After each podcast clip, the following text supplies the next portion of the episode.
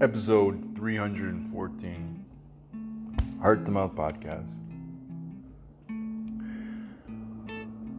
want to talk about immigrant dads, specifically Middle Eastern, specifically Persian. I was thinking about why so many Persian dads in the 50s, 60s, 70s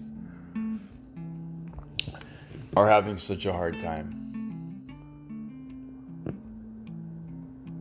And I want to just lay a disclaimer here that it's not all, but it's a lot of my friends' dads are having a hard time in Canada.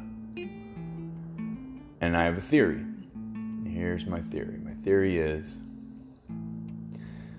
it was really hard Persian men to move to Canada.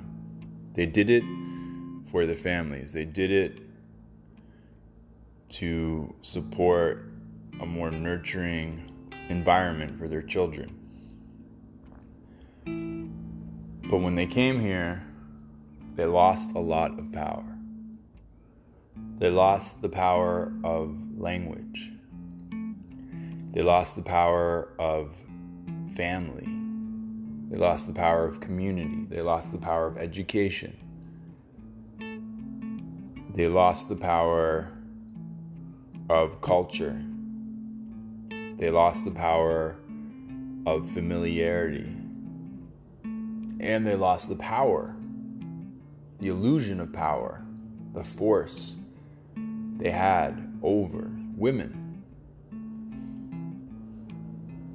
And so when they came here and their women were encouraged to be more free, and their children were encouraged to be more free and open and expressed, this triggered them greatly, and they needed to sometimes use force and violence to keep things, quote unquote, in check.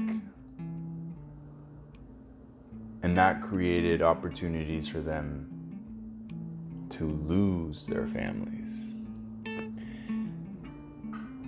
And they were caught in between these two worlds. And what exacerbated the whole thing was that they were not given communication tools to express when they felt things.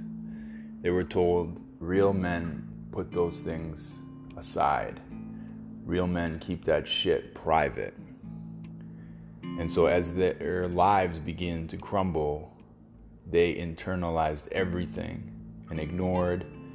And of course, everything bubbled and erupted and imploded and exploded.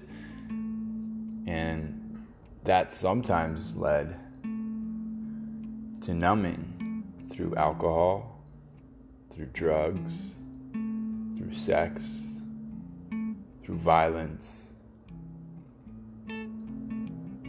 And so, in many cases, this was a recipe for disaster. And it took years until it all marinated into this toxic stew. But it could explain why so many of these Persian dads are falling apart in their 60s and 70s, have no support, have shut off all love, all support, all connection with people who truly love them and find themselves alienated in this country. I'm feeling some empathy for my dad, which is a strange place for me to be these last few years. Hmm.